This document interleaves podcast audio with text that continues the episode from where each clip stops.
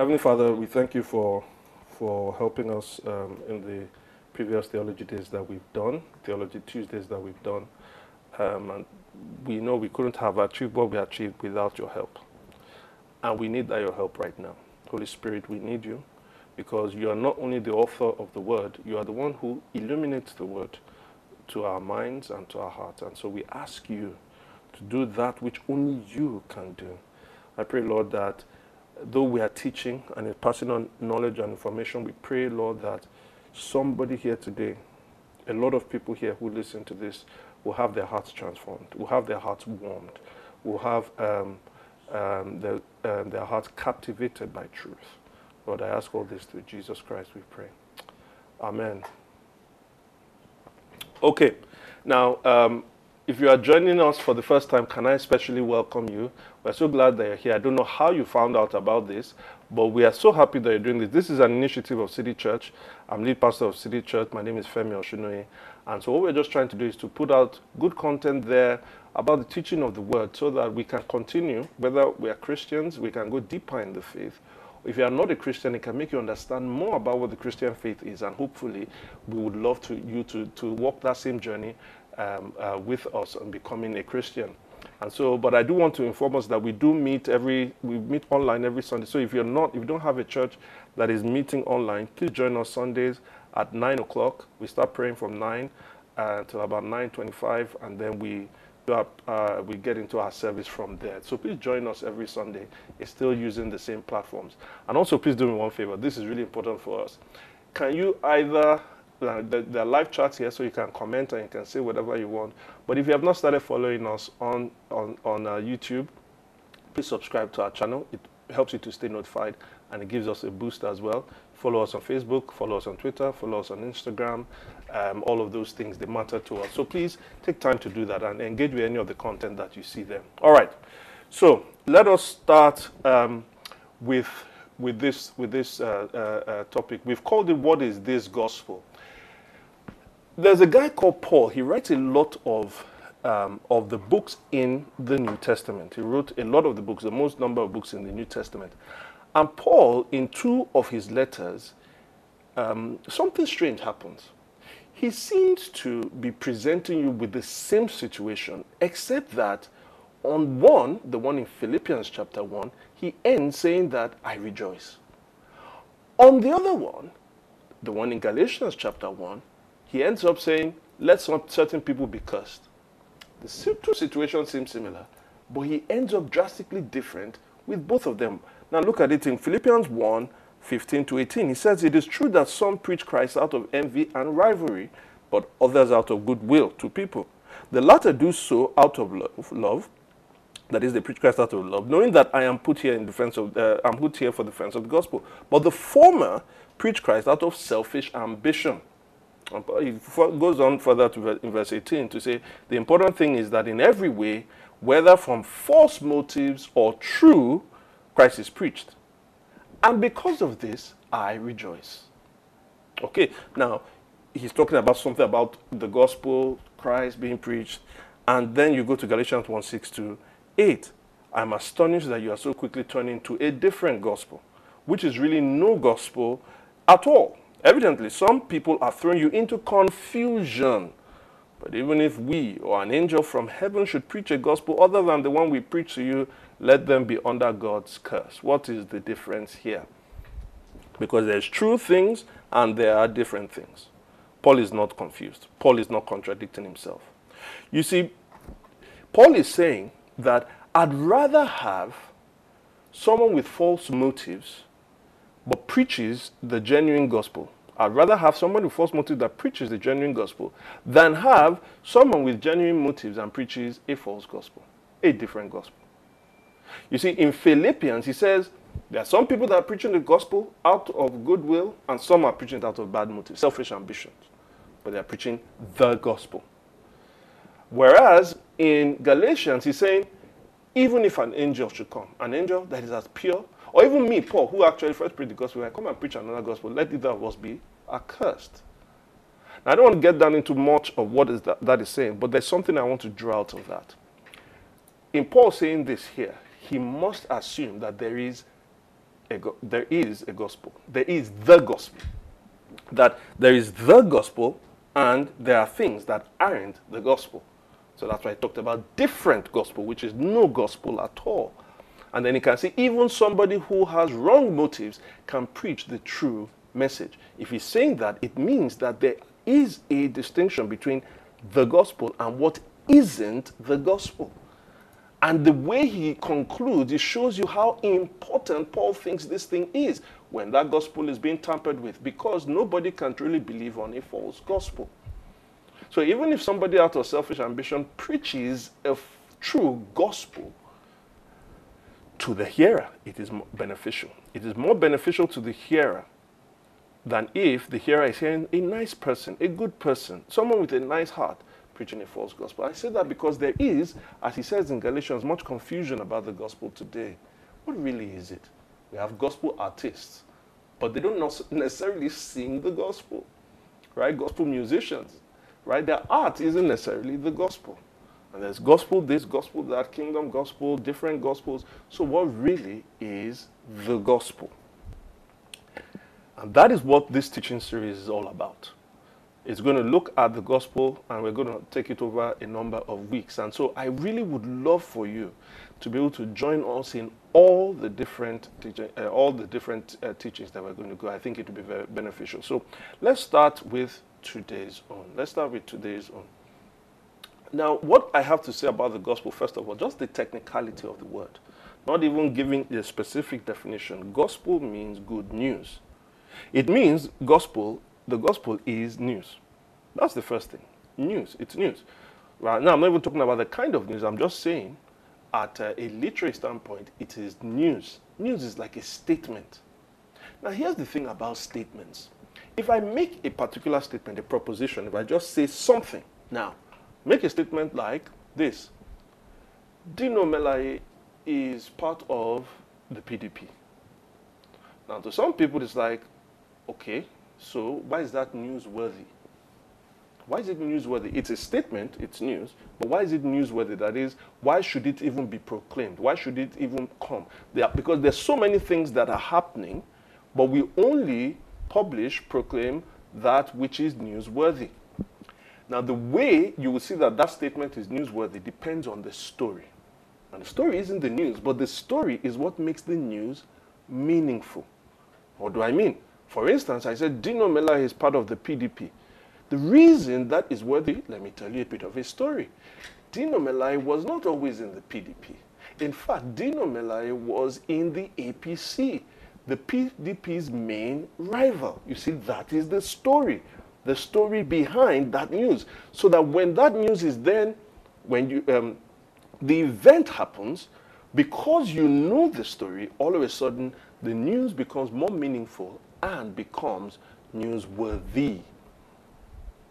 And so, statements that are newsworthy need to have stories. We need to see the story behind them.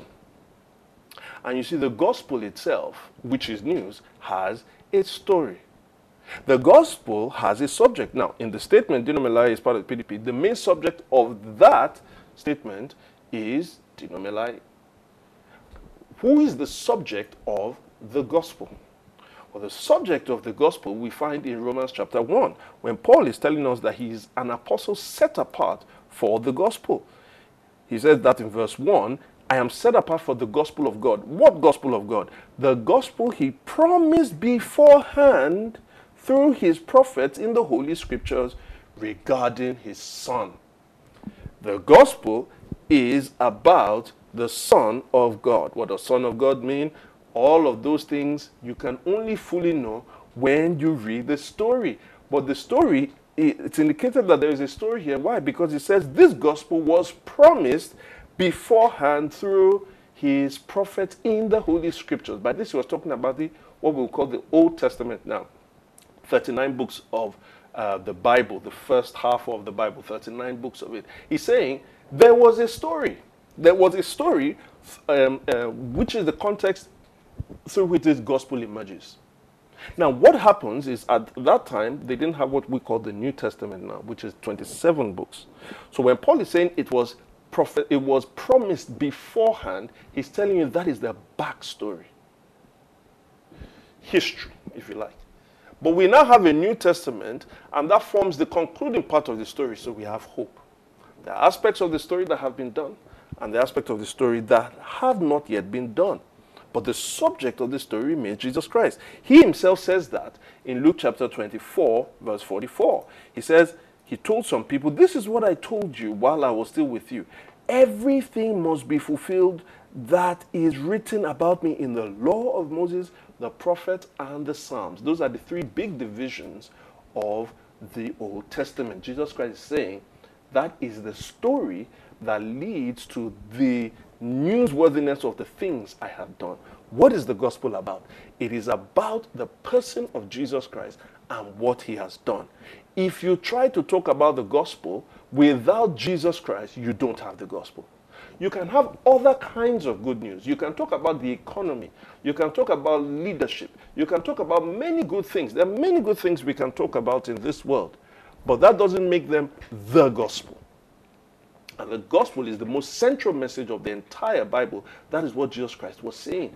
Everything speaks about me. Don't forget in Romans, Paul said the gospel that has its primary subject as the Son of God. And so today, I want us, before we define what the gospel is, I want us to look at that story. That's primarily what we're looking at today the gospel story. Remember, the story, the gospel story, is not the gospel. The gospel is a statement, right? It's news. But the meaning of that, or the depth of that gospel, can only be appreciated. And even, in fact, the, the gospel's. Um, the, the, the, the statement itself can only be traced out as we look at the story. And that's what makes it even much more newsworthy for us to proclaim. So we're going to look at the gospel story. But before we look at the gospel story, examine the structure of most stories. The structure of most stories goes really in four parts, right? Not all, but most stories. And there's been studies done on this. And the four parts are this what you call home, tension, resolution, and home again. Home, a certain beginning with everything seeming calm, tension, where things now start, you know, it's not, something has disrupted what was at the steady state in the beginning. Resolution, to bring a, a, an end to the tension, and then finally, home again. Something that is very similar to what was there at the beginning. We see that in every in, in movies, in advertisements. Advertisements really, you know, you start off with a family that is at home, and then all of a sudden we see an antagonist, a mosquito that is on top of the child, and then you see so that that's where that's what the story, uh, the, the family at home eating breakfast or eating lunch. That's home, and then the mosquito comes is on one of the children. That and then the child gets sick. We see them in the hospital bed. That is what um, tension, and then the product anti-malaria medicine. That is resolution. And then what's home again? The person has been fully restored back to the family. Do you understand that? It's what we see also in Nollywood movies. Hmm?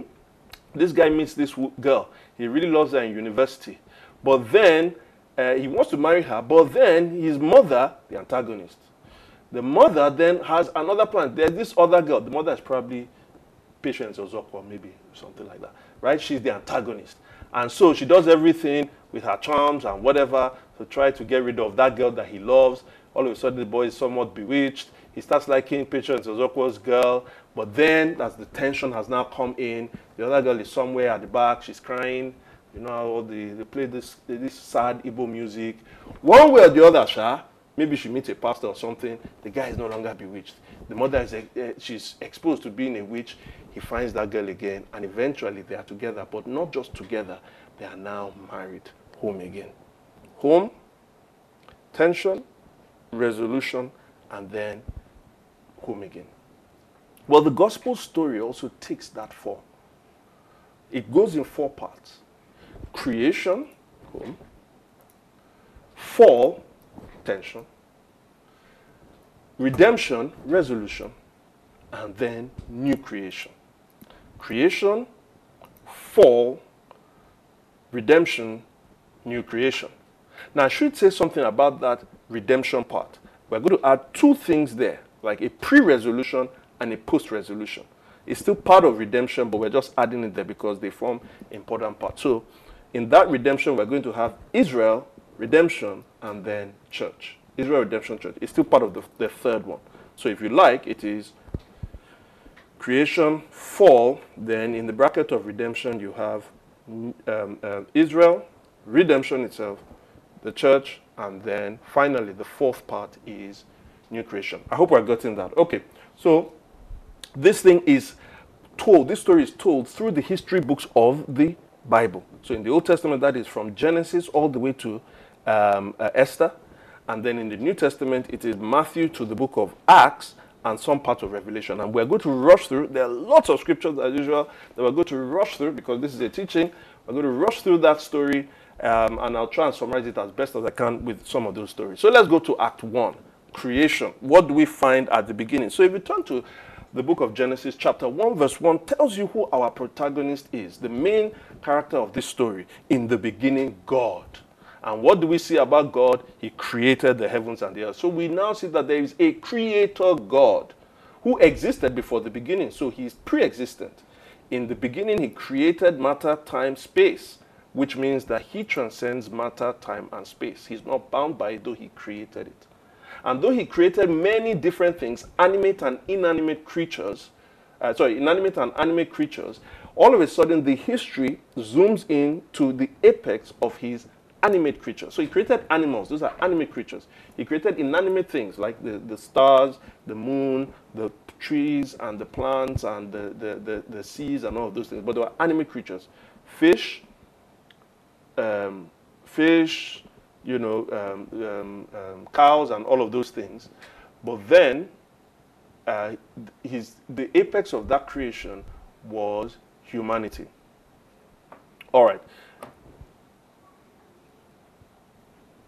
Oh, okay. Um, I, I'm hearing that the sound was lost for the structure. Is that it? Uh, well, if that's the case, all I just said was that there, there, um, I'm sorry for repeating myself, uh, but for any story, for any story, that what you have is a four part, which is home, tension, uh, sorry, home, tension, resolution, and home again. Home, tension, resolution, and home again. And whereas with the Bible story, it also follows that it is creation, fall, redemption, and new creation. Creation, fall, redemption, new creation. And we said that that redemption, the third part, will expand it a little bit. It's still the third part.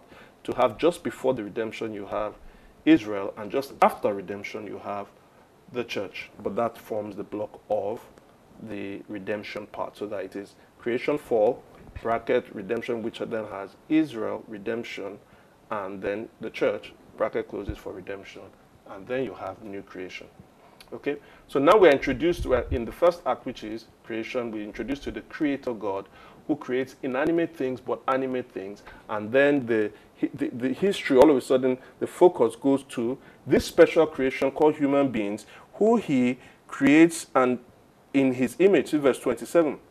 So God created mankind, humanity, in his own image. In the image of God, he created them. Not only is just humanity generic, but humanity is diverse, male and female. He created them. Now, this God is also a benevolent God. The Creator God is a benevolent God. Why? Because these people that He created, He blessed. He blessed them and said to them, Be fruitful and increase in number, fill the earth and subdue it, rule over the fish of the sea and the birds in the sky, and over every living creature that moves on the ground. Notice He says rule. In other words, they are given almost a, a, a, a regent, um, a, a kingly role over the other creation. And you then think, oh, he created them to be kings. Are they kings of themselves? No, because when he put the, he created a garden um, where he met with them, um, uh, called the Garden of Eden. And here's what he said: And the Lord God commanded.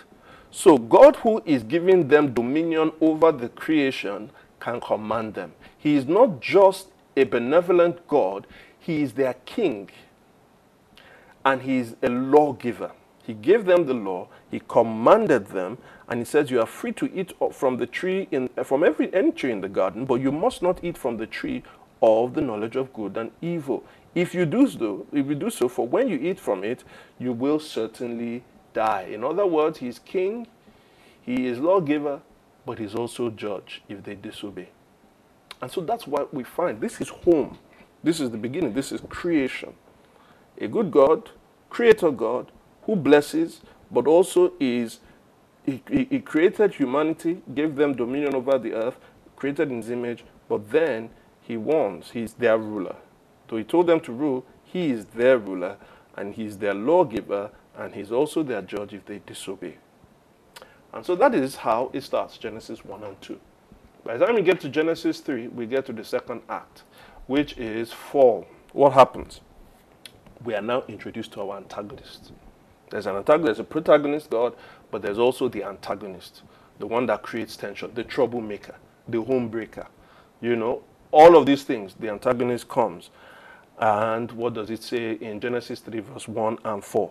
Now the serpent, the serpent, was more crafty than any of the wild animals the Lord God had made. He said to the woman, Did God really say you must not eat from any tree in the garden?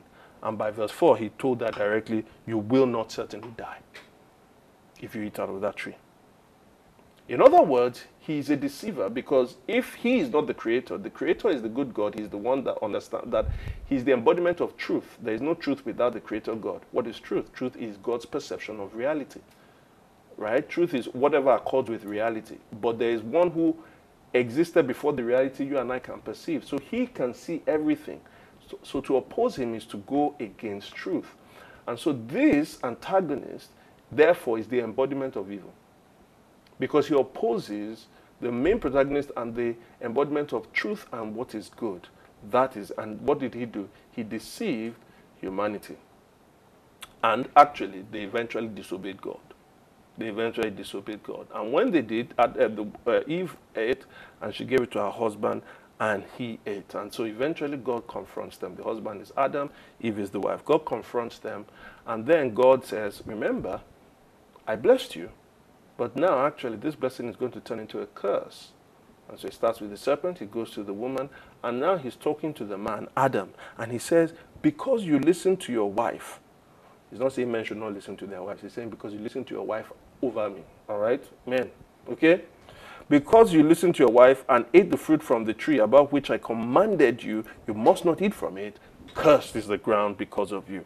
Through painful toil, you will eat from it all the days of your life. It will produce thorns and thistles for you, and you will eat the plants of the field. By the sweat of your brow, you will eat your food until you return to the ground, since from it you were taken from. For dust you are, and to dust you will return.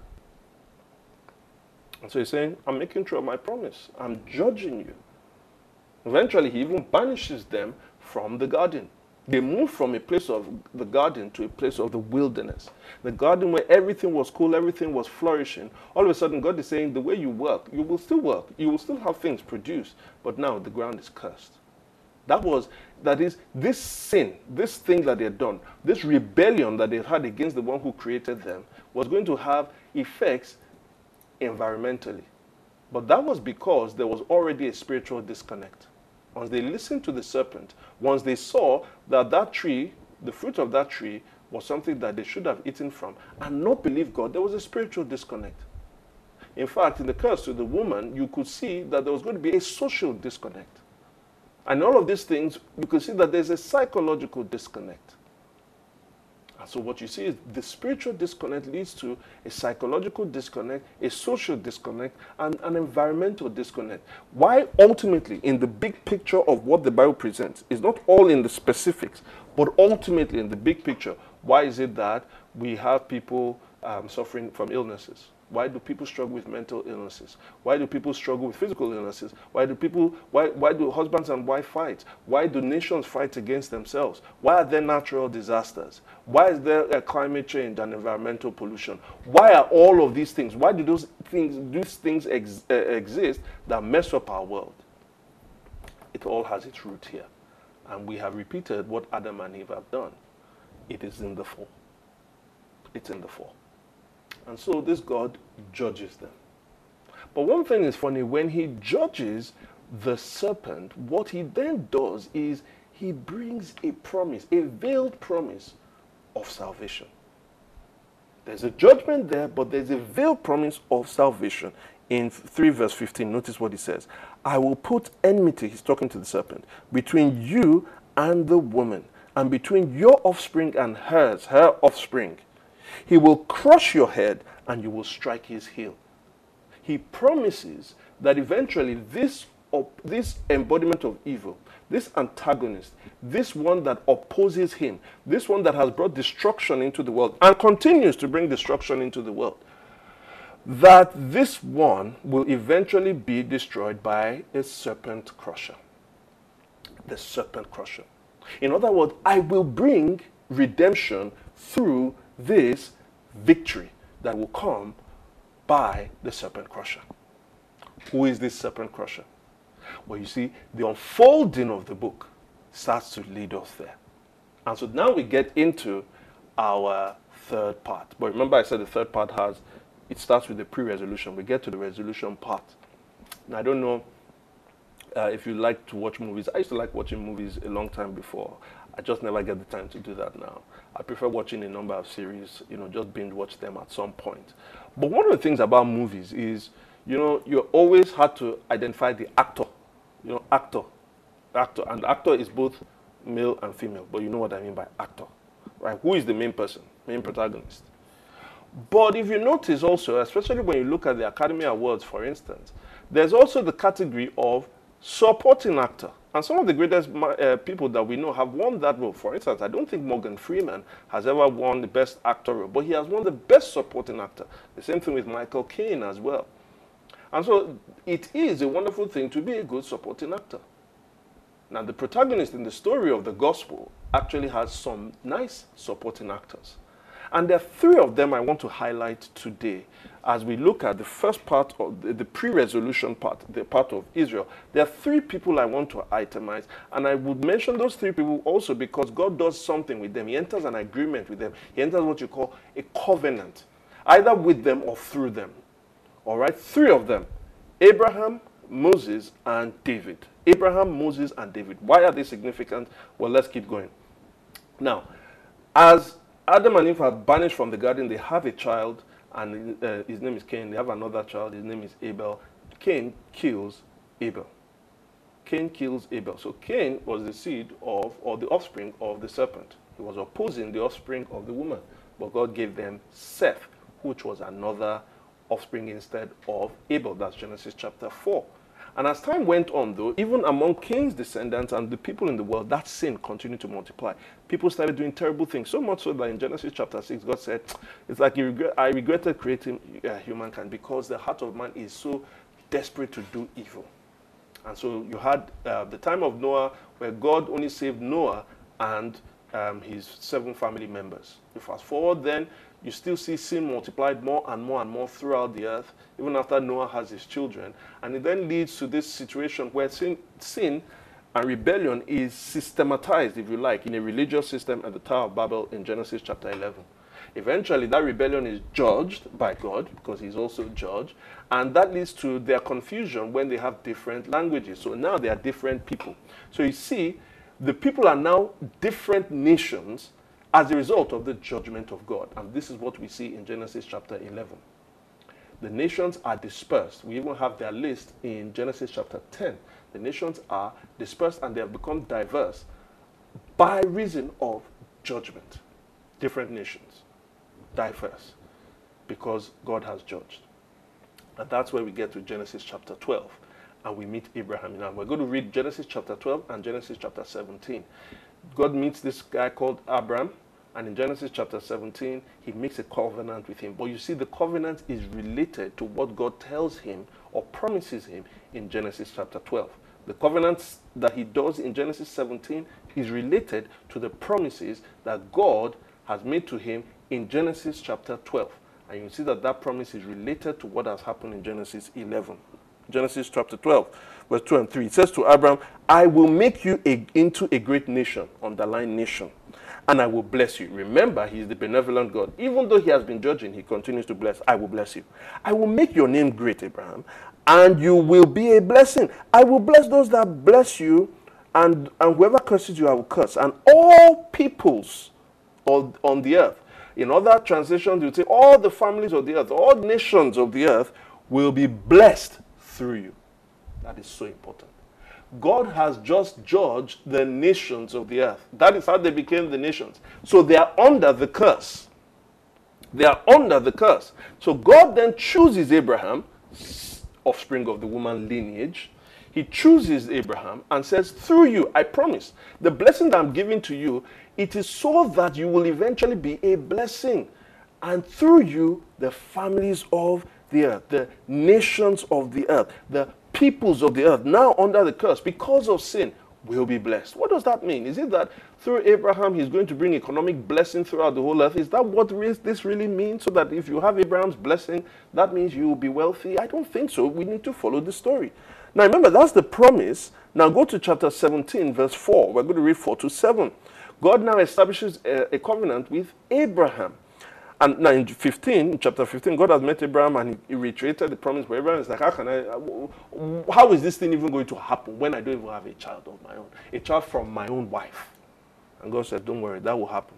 That will happen. Even though you and your wife are nearing, you are nearing 100, she's nearing 90, I promise you it will happen.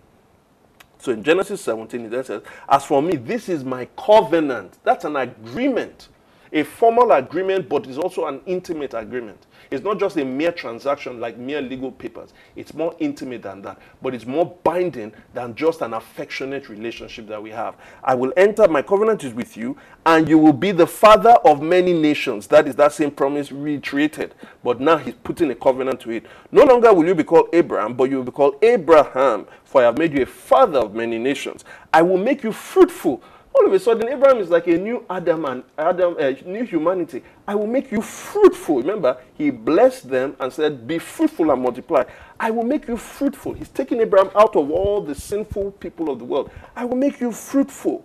I will make you nations of you, and kings will come out of you. So, are you noticing? God is okay. And let me finish. And I will establish my covenant as an everlasting covenant between me and your descendants after you for generations to come to be your God and to be God of your descendants. So, what is God promising Abraham? An offspring, descendants. God is also blessing him too. Right? So, God blessing him. God is promising an offspring. God is also saying that he's going to have a family if you have descendants. But God is also saying that, look, nation, a nation is going to come out of you, and yet nations will come out of you. And then finally, God is saying, kings will come out of him. This is really crucial because this is the mechanism through which God is now going to use Abraham, Abraham's line, to bless the nations of the world that are under his judgment. Very important. So God establishes Abraham, a covenant with Abraham. So how does this thing start to then progress? This is still all in the book of Genesis. After that, God eventually gives Abraham a miraculous child called Isaac. Isaac has twins through his wife Rebecca. One of them, so Isaac is still this uh, within this line of the woman, the offspring of the woman. But then of the twins, it's not Esau the first, but it is Jacob. Jacob, who then has an encounter with God, and he also changes his name, he's called Israel. And Israel has 12 sons. So you see, Abraham is the chosen patriarch. And now he has a family of his grand, of his, his 12 sons of his uh, 12 great grandsons. And at the end of the book of Genesis, what has happened is that one of those sons is sold into slavery in Egypt. He becomes the prime minister of Egypt. His name is Joseph. And then through Joseph, God blesses all the nations of the earth when they were under famine. And Joseph then calls all his people into Egypt, 70 of them. And that's really the book of Genesis. So you move from the chosen patriarch, Abraham, to a chosen family at the end of Genesis, 70 of them. And now they are in Egypt. Now, when you get to the book of Exodus, Remember God's promise to Abraham, let them multiply. And at first, that just looks like it's just done in a physical way. They multiply, multiply, multiply for over 400 years in Egypt, and they become numerous. But so much so that they become, it's like a threat to the king of Egypt, the current king of Egypt after 400 years. He doesn't like them, so he puts them under slavery. And God eventually sends them a deliverer raised in Pharaoh's palace, spent 40 years there, then 40 years outside in, um, in Midian, right? And then comes back as the deliverer. He's called Moses. He had an encounter with God. And Moses comes through the power of God. He delivers the people of Israel through the 10 plagues of Egypt and brings them to the Red Sea. God miraculously parts the Red Sea. Pharaoh and his chariots are coming, and God um, kills Pharaoh and his chariots in that Red Sea. And so God delivered them. And so now you see something, another pattern. God makes promises to them, but he also establishes a covenant with them.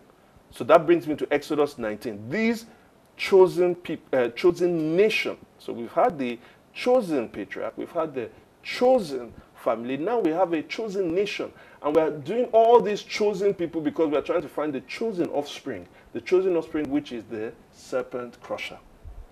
So in Exodus 19, verse 4 to 6, this is what God says. We're also going to go to Exodus 24. You yourselves have seen what I did to Egypt, how I destroyed them, and how I carried you on eagle's wings and brought you to myself. In other words, God redeemed them. Now, if you obey me fully and keep my covenant, God is about to establish a covenant with them. Then, out of all the nations of the earth, you will be my treasured possession. That's why I call them the chosen nation. Although the whole earth is mine, you will be a kingdom of priests and a holy nation. Remember, God promised Abraham a nation.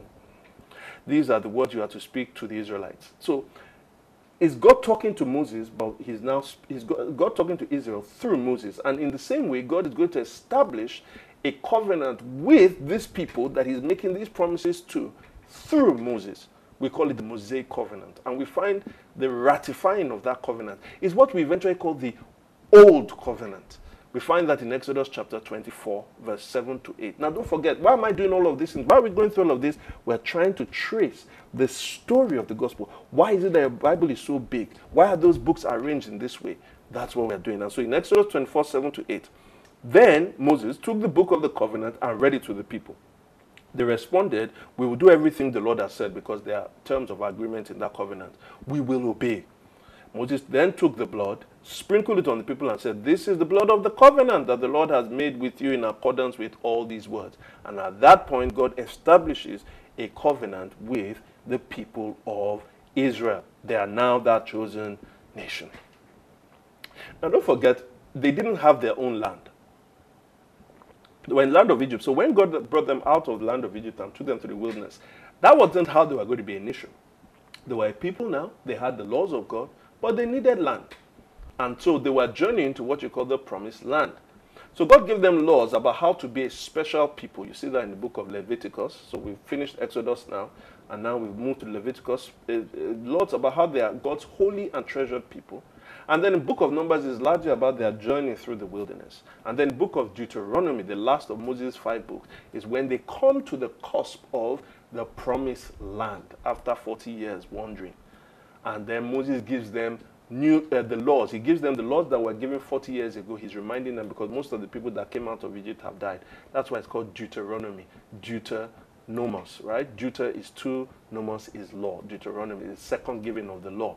And so you have those first five books. They are joining, they, they are now coming to the promised land, but Moses, because of certain things he had done, is not going to cross with them. The person that's going to take them into that promised land is Joshua. And they are inhabitants in that promised land. They are very sinful people, the Canaanite people. And so God uses Joshua, Moses' protege, to then bring the children of Israel into that promised land, settle them there until Joshua himself dies. That's what happens in the book of Joshua. Then you get into the book of Judges. Oh my God, the book of Judges. The book of Judges is probably is the Bible's R18 book. Hmm? Not, not just for kids. You have to be very careful. It is the book of sin. Now notice what is happening. Even though Israel bears the promise, they are sinful. So they're now they're in the land. They have God's law, but they discard the law. And really, everybody does as they like. That's what the book of Judges is about. They did as they like because there was no king. Though God will send them judges as deliverers, because when God punishes them, uh, for their sin through sending other nations to punish them. He will send them a deliverer, they'll repent, they'll go back into sin. They kept on descending into sin. Why? Because they did not have a king. That's the book of Judges. And so they wanted a king. Now, the book of Ruth comes before the book of Kings, and I'll get back to the book of Ruth. They wanted a king. And so they said, I want, we want, king, want a king, but they first chose a king that they liked. A man of nice, good looking. Started well, didn't end well. His name was Saul until God chose his own king. Now, his king is in the lineage of Ruth. That's why the book of Ruth was there. The book of Ruth was happening, uh, the, the events of the book of Ruth happened in the same time as the judges happened. And so at the end of the day, when Ruth had a child at the end, the lineage of that child, eventually Ruth is the great grandmother of the king that is chosen after God's heart, his name is David. So there's Abraham, through whom God is going to bless the nations, and he has this he has a nation that's going to be born out of him, that is Israel, through his offspring. But yet he said kings will come out, and there we're going to see a king after God's own heart. This is David. David defeats the, the Philistines, he defeats Goliath, eventually becomes king after running away from Saul for such a long time. This is what 1 Samuel and 2 Samuel are about. The latter part of uh, 1 Samuel and, the, and all the parts of 2 Samuel is really the life of David and how he becomes king and establishes it. You, you also have the same parallel in 1 Chronicles and 2 Chronicles. And so David at some point says, I want to build a house for God. I fought all the enemies. I want to build a temple for God. And God then writes, uh, God sends a prophet, Nathan, to David and to say, I know you want to build a house for me, but that's not what's going to happen. I will build a house for you. By house, it means I will give you a lineage. Saul didn't have a, a kingly lineage. I will give you a lineage. 2 Samuel chapter 7, verse 11b to 14a. It says, This is Nathan speaking to David. Yahweh the Lord declares to you that Yahweh himself, Yahweh means that's the God of the Israelites, the true God. Yahweh himself will establish a house for you. When your days are over and you rest with your ancestors, I will raise up your offspring to succeed you, your own flesh and blood, and I will establish his kingdom. He is the one that will build a house for my name, and I will establish his throne. Now, the immediate reference is to Solomon, who comes and builds a house, a temple for God. But notice what he then says after establish the throne of his kingdom forever. Forever? How is that going to happen? Except so, so, um, Solomon lives forever. But we know Solomon dies. He doesn't live forever. He says, I will be his father and he will be my son. So God established, this is the basis of God establishing a covenant with David that he will have an everlasting kingdom through his offspring. And the only way that can happen is if David's offspring, uh, David's offspring continue to rule in a kingdom forever and ever and ever and ever. One dies, the other one comes. One dies, the other one comes. One dies, the other one comes. And we see that in the book of Kings and the book of one, uh, one or two Kings one, and one or two Chronicles, right? But eventually, because of certain things, that lineage itself does not even end. That's one way. The lineage continues forever and ever. Another way is there is a son of David who eventually never dies and so is able to rule forever. Which do you think it is? Hold that thought for a while. So God then establishes David. Uh, uh, David dies at the end, uh, beginning of 1 Kings, and what we then see, 1 Kings and 2 Kings, is just the succession of, uh, of, of kings. And one crucial thing happens. Remember, the people are still sinful. And so sometimes they're okay if they have a good leader, but many times they fall into idolatry. And so after Sol- Solomon builds God's temple, he does well for, for a long time, but eventually gets full of himself. He, married, he marries foreign wives, and then they turn his heart away from God. And so what then happens? The people themselves follow the idolatry of Solomon. And so after a while, God is so angry that he says, Okay, Solomon, because of what I said to David, I won't fully judge you, but the judgment will come in your son's time. And so in Solomon's son's time, Rehoboam, who was the king over all Israel, eventually the, the, the, kingdom is divided. And so now to the north, you have 10 tribes. That is then called the kingdom of Israel. To the south, you have two tribes called the kingdom of Judah. Now both of them continue to sin. Most of the time, most of the kings of the north were terrible. Some of the kings of the south were okay, they were good. But most of them also were very bad. It was so bad that according to the book of Moses, what happens is a powerful empire comes and destroys the northern kingdom, whose capital is Samaria, in 722 BC. That is 722 years before Christ. They come, they scatter the people, most of the people there, they repopulate the land, they mix together, you know, they become a new race, which we eventually find in the New Testament called the Samaritans. That's in the top, the top. So they're a mixed breed. They don't really have that pure lineage again. Whereas the southern kingdom of Judah, that one still holds David's kingship, David's kingship rule. So even though some of the kings are bad, it is still kings in David's line. But even they, when Assyria conquered the, the top one, uh, the one in um, the, the northern kingdom, all right, in 722 BC, about 137 years later, 586 BC, also according to the law of Moses, that if you continue to continue, continue to sin, I will remove you from the land. Babylon, the empire, the powerful empire at that time, comes, destroys their temple, shifts all the people, shifts, uh, uh, uh shifts all the uh, good people to their land. And it's at that time in the in the book of uh, uh, Babylon we see a lot of things that happen in the book of Daniel, for instance, is when the Israelites are now exiles. All right, because of their sin. Now the books of Ezra, Nehemiah, and Esther. Ezra Nehemiah shows certain people when when the, some of the Israelites come back because uh, after Babylon, then Persia is the next empire that conquers Babylon. There are Israelites there. Esther is for the people that are under the kingdom of in, in Persia, but they don't return. Ezra Nehemiah is for the people who um, return to build the the wall, the gates of the of the city and the the foundation of the temple. And so that's really the Old Testament. And what you find there really is the sin of the people continues. The bearers of the promise, Abraham's people, also bear the disease, sin. And so, what is then going to happen to this offspring? Because now David doesn't have any king on the throne. And I want to say something about the prophets, the book of the prophets. I've just given you the first 17 books of the Old Testament. Then after that, you have five wisdom books, which are um, the Pro- uh, Job, Psalms, Proverbs, Ecclesiastes, Songs of Solomon. I'm not talking about those ones today.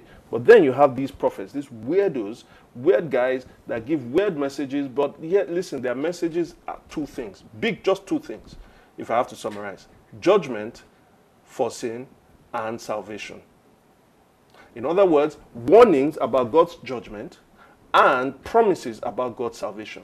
Warning about God's judgment because the people continue to sin, but also God remembering the promises that He had made to Abraham, He was not going to leave it, uh, He was not going to allow those promises not to come to pass.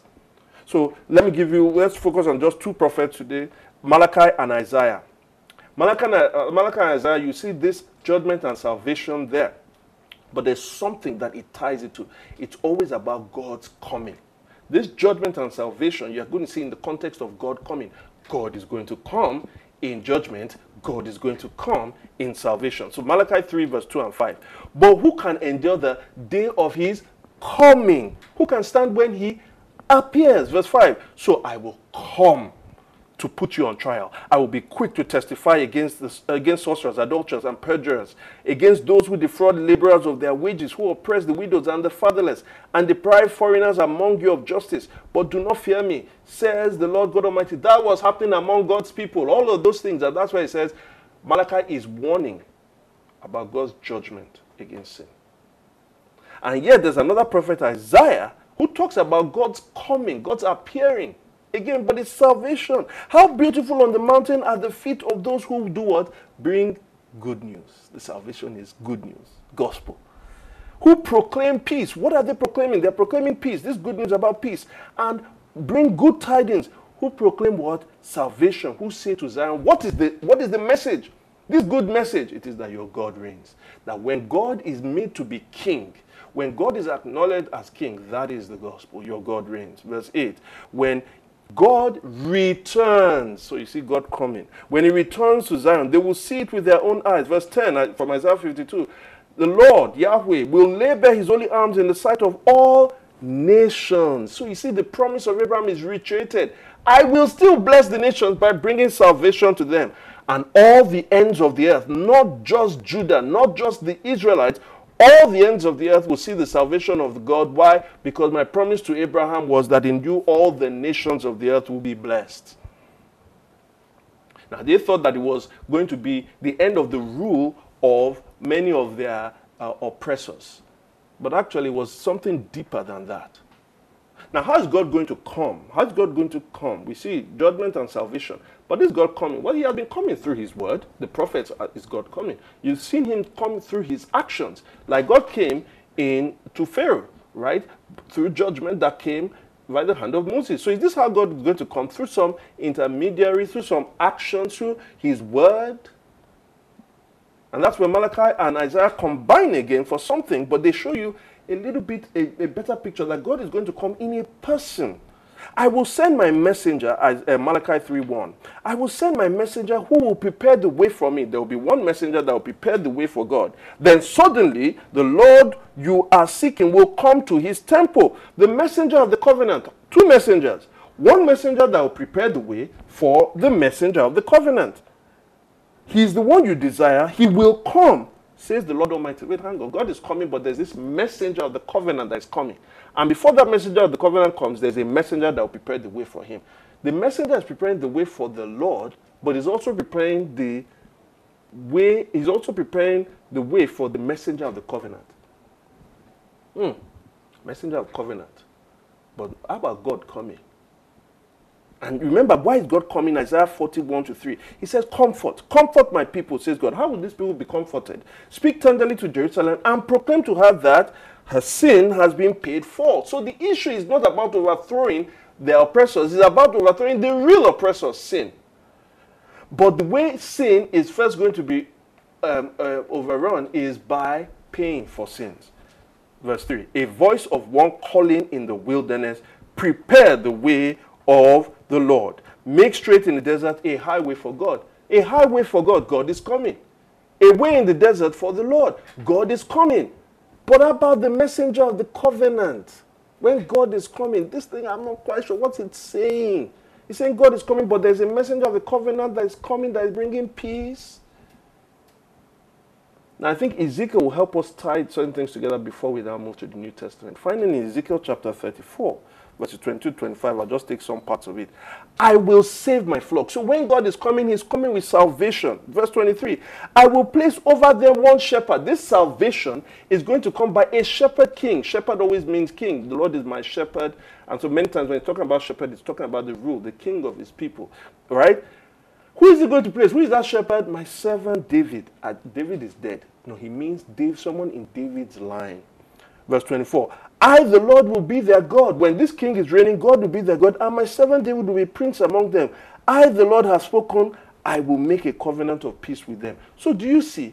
God is going to save people for the consequences of sin and from sin itself. He's going to come through a messenger that is going to bring a covenant and is of the lineage of David. And through that messenger, it is God Himself coming. Now, that brings me to redemption itself proper. Because now you now get to the heart of the gospel.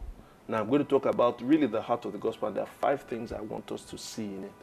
Don't forget all of this. Now, in the gospel, I want to talk in just the historical books of the gospel Matthew, Mark, Luke, John. But in Mark, the earliest gospel, Mark chapter 1, 1 to 3, you see that Isaiah chapter uh, 40 about the preparing the way of the Lord, and Malachi 3 about the messenger of the covenant and the messenger that will come before. Mark says this is going to be fulfilled now. Listen to what he says. Mark 1 1 to 3. The beginning of the good news, the gospel about Jesus, the Messiah. Stop. You remember the Davidic, David's uh, uh, uh, message. The, the uh, God said, "I'll place one of David's descendants who will be shepherd, the shepherd king of my people." And yet, He said, "The messenger of the covenant," and all of those things. That led to the Jews understanding that God is going to come in his salvation and deliverance through one they call the anointed servant. Or in if you translate the Hebrew, it calls it the Messiah. Or if you translate the Greek, it calls it the Christ. So that's what they were expecting. And so here he now says good the beginning of the good news about Jesus, who is that Messiah that you have heard all about, the Son of God. As it is written in Isaiah, he's going to quote both Isaiah and Malachi. I will send my messenger ahead of you who will prepare my way, who will prepare the way. That is Malachi 3, verse 1. A voice of one calling in the wilderness, prepare the way of the Lord and make straight paths for him. This eventually was one prophet prophesied about who was John the Baptist. But notice, John the Baptist was preparing the way of who? For who? God. But when John the Baptist said, I meant to show the way for someone, he didn't point to God because no one can see God. He pointed to Jesus. But the prophecy had always been about God coming. What are you then saying? Are you saying that the coming of Yahweh, Israel's God, was Jesus coming? Because now we're not talking about words, text. We're not talking about actions. We're talking about an entity came. And John helps us to understand that even further. John chapter 1 says this In the beginning was the Word. The Word was with God. So there's the Word and there's God. And then the Word was God. I don't want to go too much into this, but it shows us that Christianity, we believe in one God, but that that God has multiple persons. Father, the Word, and the Spirit, or Father, the Son, and the Spirit. And so what he's saying is that that word, if you now go to John 1.14, it then says, that word became a human being. He, be, he put on flesh. He became flesh and made his dwelling among us. We have seen his glory, the glory of the one and only Son, who came from the Father full of grace. The first thing you must know about Jesus, and you cannot miss this in the gospel, as you have seen the story develop that God is coming to bring salvation after the mess of all humanity through what? Through uh, the promise through Abraham to bless the world, it is coming through the person of Jesus. Who is Jesus first and foremost? He is the incarnate God. What do I mean by incarnate? It, turns, it points to incarnation. It is God putting on humanity, the infleshing of God, incarnation, the infleshing of God. God became a human being. That is the first thing. God became a human being. Now, the next thing is why did he become a human being? Because for Christians, that is what we celebrate at Christmas. And I'm not going to get into was it really December 25th, paganism, and all of that. If you have time for that, that's your problem. But we are marking something about Jesus Christ coming in humanity. So, the first thing, when we talk about Jesus Christ, with Jesus, the person and work of Jesus, Jesus that is God. This separates us already from other religions that accept Jesus but don't accept that Jesus was God come as a human being. Now, after he lived his life, his ministry, he had disciples, he, he, he, he did so many miracles to show that he was bringing the kingdom of God, the rule, the redemptive rule of God, to the redemptive rule of God to bring about a repairing of all that has gone wrong as a result of man's sin. After all of that, what happened? He says, I'm going to make a new covenant with you.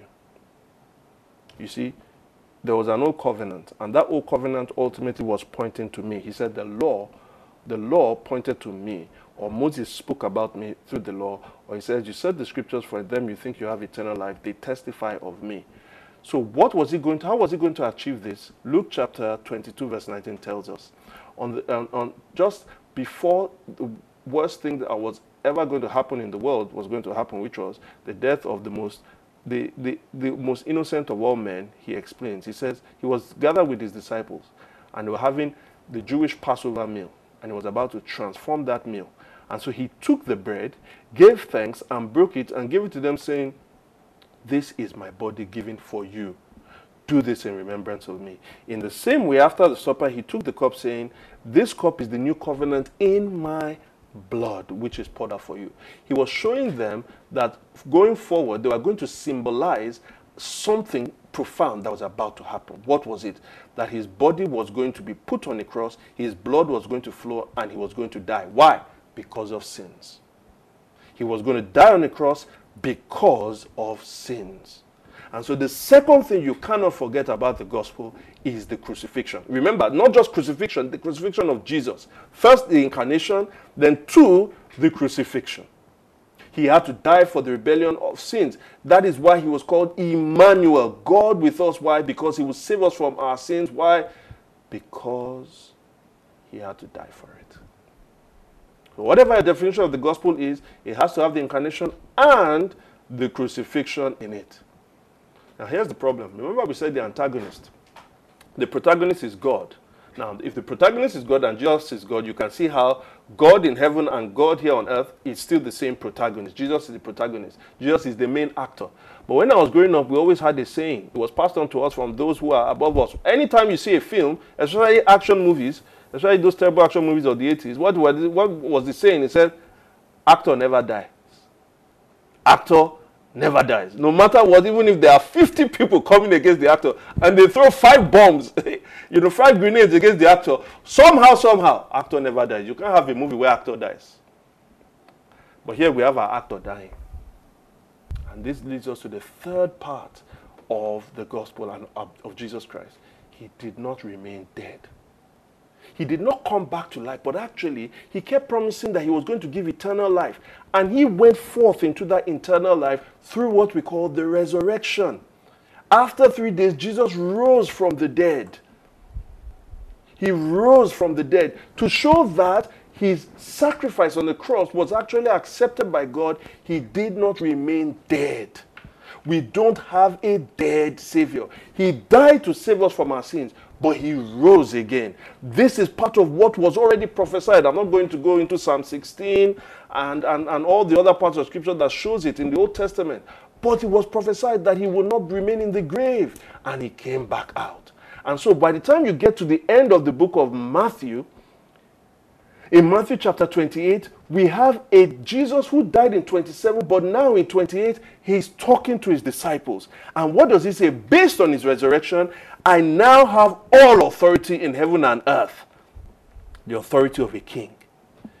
But now, over, not over Israel, but in the heavens and the earth, it has been given to me. And on account of that, what should you go and do? To his disciples, said, Now go and make disciples of what? All nations. Ah, remember all nations? Abraham, in you, all the nations of the earth will be blessed. It was on account of the fact that Jesus, the Messiah, was God who became incarnate, died, and rose again. He's now saying the message about me, when people believe in it, this is how the nations will be blessed. Not by money, not by health, but by this that I died, I rose again. Go out. Go and fulfill Abraham's blessing. Now, the fourth part, I've already hinted at it, but what happens is just before Jesus tells them to go, now we get into the book of Acts. Just before Jesus tells them to go, he's about to ascend in Acts chapter 1, verse 9. But he tells them, before you go, you need something else because I'm going. And God is always coming. If God has to be active in salvation, God has to be present. But God with us, Emmanuel, is going to heaven. So what's going to happen? Well, God is going to come again in the person of the Holy Spirit. In Acts chapter 1, verse 8, he said, You will receive power when the Holy Spirit comes on you, and you will be my witnesses in Jerusalem and all Judea, Samaria, and the ends of the earth. He's saying, I'm going to continue this work of salvation now, but it is God that's going to do it, but God, the Holy Spirit, through you people, my church. But you cannot go out until that Holy Spirit comes. Now we have this is where we're now going to transit into that post-resolution part, the church. Okay. And so after he said that, in verse 9, it says, Acts 1, verse 9, he was taken up before their eyes, and a cloud hid him from their sight. Now, you see, the, the importance of the Holy Spirit coming and Jesus' ascension doesn't really make so much sense until you go to Acts chapter 2. Because the disciples now are waiting for the Holy Spirit to come based on the promise Jesus Christ has, said, has, has, has, has, has given before they can go and now bless the nations of the earth. So they're waiting for the Holy Spirit. The Holy Spirit comes, and it comes at a time called uh, the Feast of Pentecost, where a lot of the Jewish diaspora come, like when diaspora of Nigerians come at the end of the year. The Jewish diaspora come from all the parts of the Roman world. Some of them don't speak Hebrew. They speak different languages, but they believe in the Jewish God. They come to celebrate the, the, the, the feast of, Pas- uh, of Pentecost. And so at that time, when the Holy Spirit descends, there are many people from all of the parts of the Roman world. And when the Holy Spirit descends, they hear the disciples speaking in other tongues to note that a certain phenomenon had happened. And they were speaking tongues that they understood.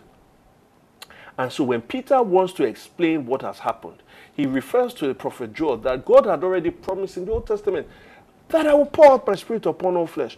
But let me tell you the significance for many of us, we think the significance just so that we can be speaking in tongues and, and you know, energizing ourselves. But he said, no, this Pentecost thing is the birth of the church. And let me tie it to what, what it means about Jesus Christ. The Holy Spirit coming on earth is a significance of something that has happened as Jesus Christ has ascended to heaven. Remember, we have talked about the incarnation. We've talked about the crucifixion. We've talked about the resurrection. That's three. Now let's talk about the fourth part. Acts chapter 2, verse 30 to 36. But David, but he, that's David, he started talking about David, was a prophet and knew that God had promised him on oath that he will place one of his descendants on his throne. So David's descendant has not yet gotten to David's throne. Many people think that throne is going to be in Jerusalem. But listen, seeing what was to come, he spoke of the resurrection of the Messiah. David spoke of the resurrection of the Messiah, that he was not abandoned to the realm of the dead, nor did his body see decay. God raised this Jesus, the Messiah, to life, and we are witnesses of this. So far, we know about this. Exalted to the right hand of God, he received from the Father the promised Holy Spirit and has poured out what you now see and hear. Do you understand that? Jesus has now been exalted to the right hand of God. He has been given that throne. The throne of David that will last forever eh, is not in on the earth, it is in the, it is in heaven. That is the only way Jesus Christ can really have authority over the heaven and the earth. The president in Aso Rock has authority over Nigeria as long as he's on the earth. The Queen has some authority, well, ceremonial authority over the, the British Isles and the, uh, the British Isles. The president of the United States over United States, in Washington, D.C. They all have limited territory because their thrones are here on earth. But if somebody can say that I have all authority in heaven and the earth, it is because his throne is in heaven. And the proof that Jesus has been coronated as the King and the Lord of the universe, the proof here on earth is that he poured out his spirit. That is what this is saying. For David did not ascend to heaven, yet he said, The Lord, Yahweh, said to my Lord, the Messiah, Sit at my right hand until I make enemies of your footstool for your feet. So, in other words, and let me finish that. Therefore, let all Israel be assured of this God has made this Jesus, whom you crucified, Lord and Messiah, Lordship, King, coronation. Remember in Isaiah chapter 52, what is the good news that they are bringing? Your God reigns. Your God, the God man now reigns from heaven. That is the good news. Paul says, at one point, says, we preach Jesus Christ as Lord. And so many times, many people want to say there's the gospel of salvation on the cross and there's the gospel of the kingdom. Um, uh, uh, Jesus is king and we're restoring. No, don't don't don't don't separate what don't separate things that are together. Jesus on the cross was his first throne, and his resurrection, he's gone to, he's gone, he has ascended to heaven. And how is he going to spread his kingdom? By the word of about him, that he is the crucified Lord and is the Messiah. Incarnation, crucifixion, resurrection, coronation. He is the Lord. That's four.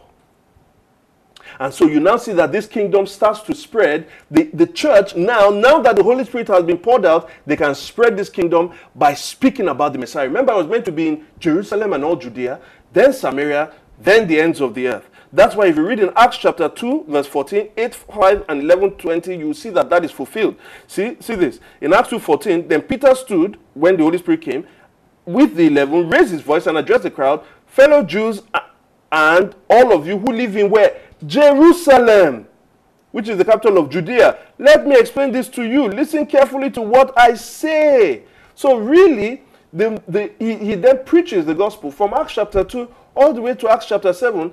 The gospel is being preached, uh, right? The, the message about the Messiah is being preached in Jerusalem and Judea. By the time we get to Acts chapter 8, verse 5, Philip went down to a city in Samaria and proclaimed the Messiah there.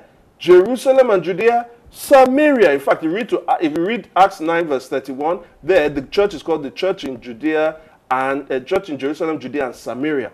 And then in Acts 11, verse 20, some of them, however, men from Cyprus and Cyrene, went to Antioch and began to speak to the Greeks, the Gentiles. They are neither Samaritans or Jews, telling them the good news about the Lord Jesus because the Holy Spirit has been poured out.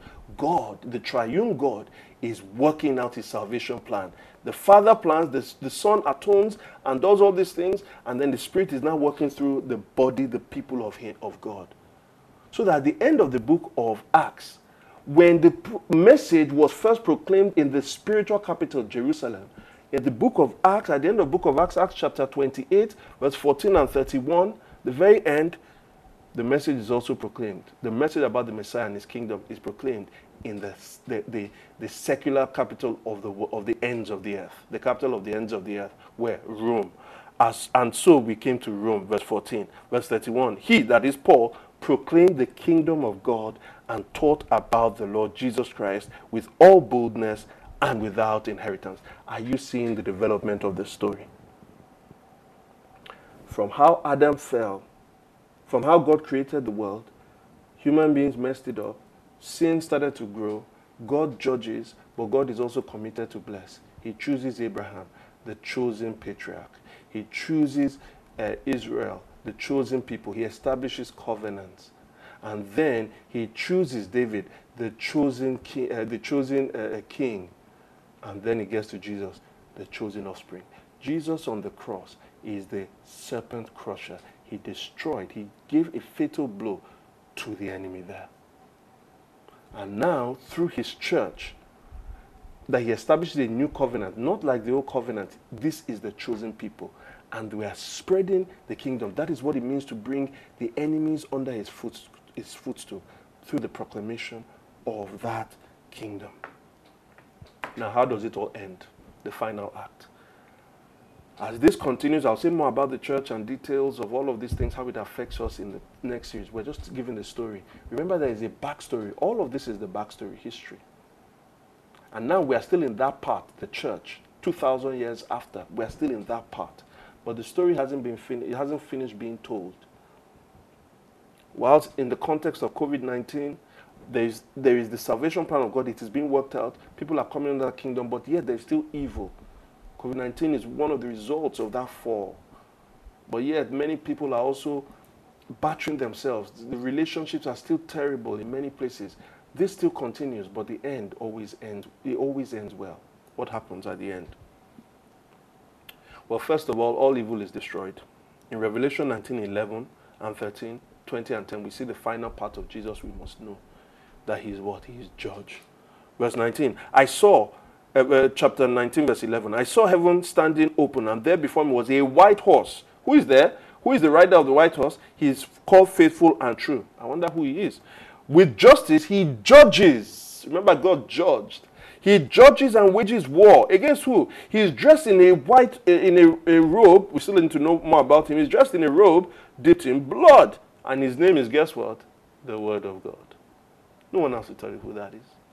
Jesus Christ is going to return. That's what this is saying. And when he comes, it's like he's fighting a war. And what does he do? When he ends that war, he's bringing to, to he's going to punish and destroy all evil in verse 10 of chapter 20, he says, And the devil who deceived them was thrown into the lake of burning sulfur, where the beast and the false prophet, the beast is those the one responsible for destruction and slaughter and murder in the whole world, and the false prophet is the one that is responsible for the, for, for, for, for deception. It's like this is the, the, the false trinity the devil, the beast, and the false prophet. They were thrown into the lake of fire. They will be tormented day and night forever and ever. But tragically, also this. Those are the demonic, the demonic entities, the spiritual evil. But tragically, also, there are many that will still reject Jesus Christ. And God says, as long as we continue to have people that don't worship me in this world, it cannot give rise to a new world because we are part of the problem. And so, what happens to people that never believe in God and those that continue to believe in God at the end? If you read John chapter 5, verse 28 to 29, Jesus said this Do not be amazed at this. For a time is coming when all who are in their graves will hear his voice, the voice of the Son of God, and come out. Those who have done what is good will rise to live, and those who have done what is evil will rise to be condemned. There will be a condemnation of all those who reject God because that is the greatest evil. There's a resurrection of those who will be condemned. And so you see that Satan is being destroyed. All evil is going to be totally destroyed so that in the new thing God is trying to do, there will be no evil. A, those who believe in God, whether they have died, those who believe in God, in the true God, uh, through Christ, whether they have died or not, they will resurrect to never die again, just like Jesus Christ. This will happen when Jesus returns. But also, don't forget, it was our rebellion that brought the curse on the world. And God always solves this by coming. I remember we said the final part is home again. We've dealt with the tension, we've dealt with the resolution, but now here is home again. In Revelation 21, I saw a new heaven and new earth. There will be a new creation. For the first heaven and the first earth had passed away, and there was no longer any sea. Verse 3 And I heard a loud voice from the throne saying, Look, God's dwelling place is now among the people, and he will dwell with them. Verse 4 There will be no more death, no more mourning, no more crying, no more pain, for the old order of things has passed away, the old order of things in the old earth that had sin. No more of that will be there. And when you go to chapter uh, 22, verse 3, no longer will there be any curse in this new world. We will have, we will have been resurrected to never die again, and we'll be in this new world. We will dwell with God forever. Now we will see the throne of God and the Lamb will be in the city, and the servants will serve him. They will see his face.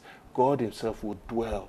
Just as he did with Adam and Eve in the garden, he will dwell now in a new garden, in a new world. This is the storyline. This is how the world will be blessed. It's home, tension, resolution, and then what? Home again. How? There are four uh, creation, four redemption, new creation. And it is in this context that the gospel comes. What makes all of this possible? What makes the end possible? It is because we read Romans chapter 1 about Jesus Christ and the gospel. Paul says it is the gospel regarding his son, Romans chapter 1, verse 3. But he then tells you, what about his son? Who, as to his earthly life, earthly life incarnation, was a descendant of David, and who through the Spirit of holiness was appointed to be the Son of God in power by his resurrection from the dead, crucifixion and resurrection.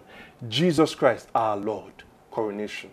And in verse in verse 16 of chapter 2, he then says, Everything will be brought to an end. This will take place on the day when God judges people's secrets through Jesus Christ, as my gospel declares.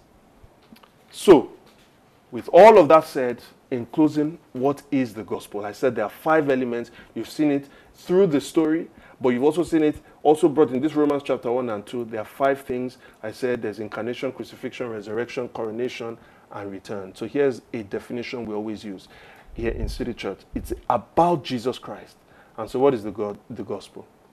It is the good news that the incarnate and crucified Savior, Jesus the Messiah, is the risen or resurrected Lord and the impending judge of the world. He is the subject of the news. There is a story through which that news emerges, but it's always about Jesus, the incarnate and crucified Savior of the world. Jesus the Messiah is the risen or resurrected Lord and the impending judge of the world. And that's newsworthy. It should be proclaimed. But the effect of that news, there's the subject of the news, but there are the objects, those upon whom the news comes to. What does that mean for you? What does that mean for me? How can I apprehend it? What does it mean for all the evil that's going on? What does it mean for poverty? What does it mean for the church? What does it mean for social interaction? What does it mean for all of these things? That is what we're going to look at in the coming weeks. But for now, we'll keep it at that.